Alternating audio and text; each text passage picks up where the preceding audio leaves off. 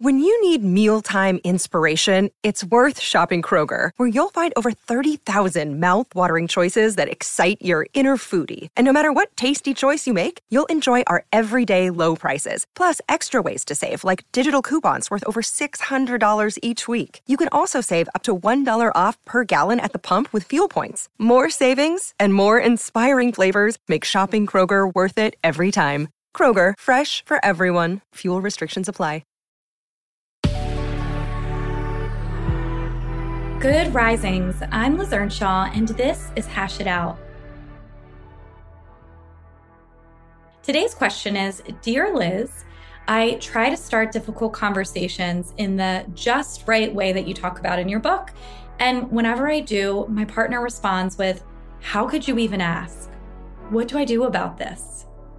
So first of all, let me talk about what the just right way is, because if you're listening and you haven't read my book, you might not know what the person is talking about when they say that they start difficult conversations in the just right way. So when we think about conversations, I like to think about Goldilocks, right? When we have communication with other people, we are on this Goldilocks spectrum. On one end, we are way too soft, making things too comfortable for everyone else, but rarely feeling comfort ourselves. And on the other end, we are way too hard.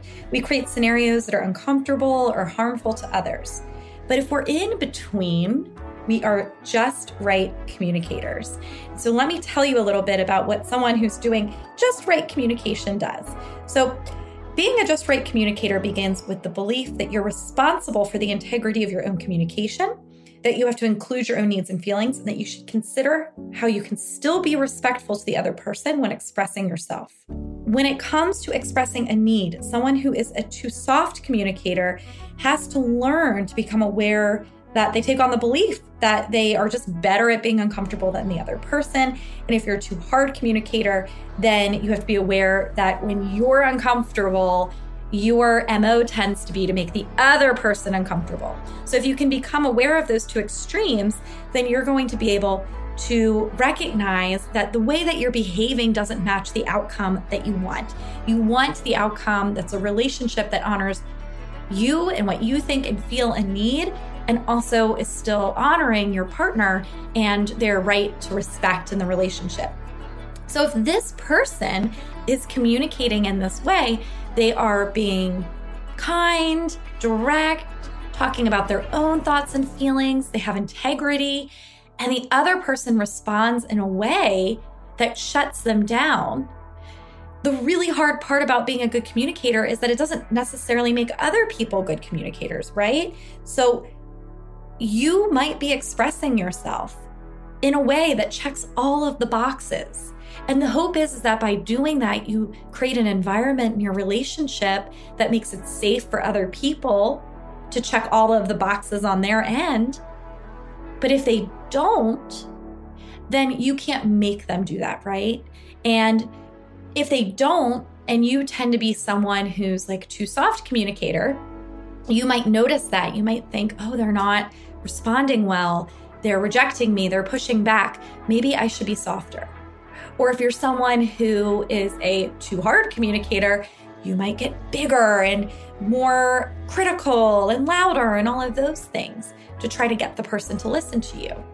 You want to try not to move into either of those places. You want to recognize, I'm communicating from a place of integrity and I didn't hear the response I wanted to hear, but softening myself or making myself really tough isn't going to make things better either. And then you have to really assess the situation. You know, is this somebody that is has a willingness to work on communication with me? Am I able to give them the feedback of, hey, I'm trying my best here. I'm really trying to communicate to you in a way that respects me and what I need and also respects you. And when you respond that way, it makes me think that you don't want to have communication with me. Are you willing to work on this with me? If they aren't willing to work on it with you, then no matter how good of a communicator you are, they might not change their responses. They have that willingness. It might take some time, but people can change and they can grow, but you have to see that they have a willingness first.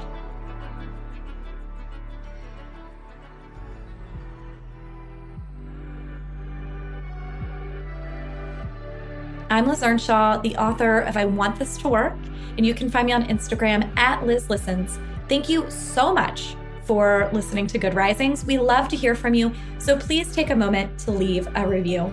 Until next time, love on your loved ones, and when that gets hard, tune in to me to learn how to hash it out.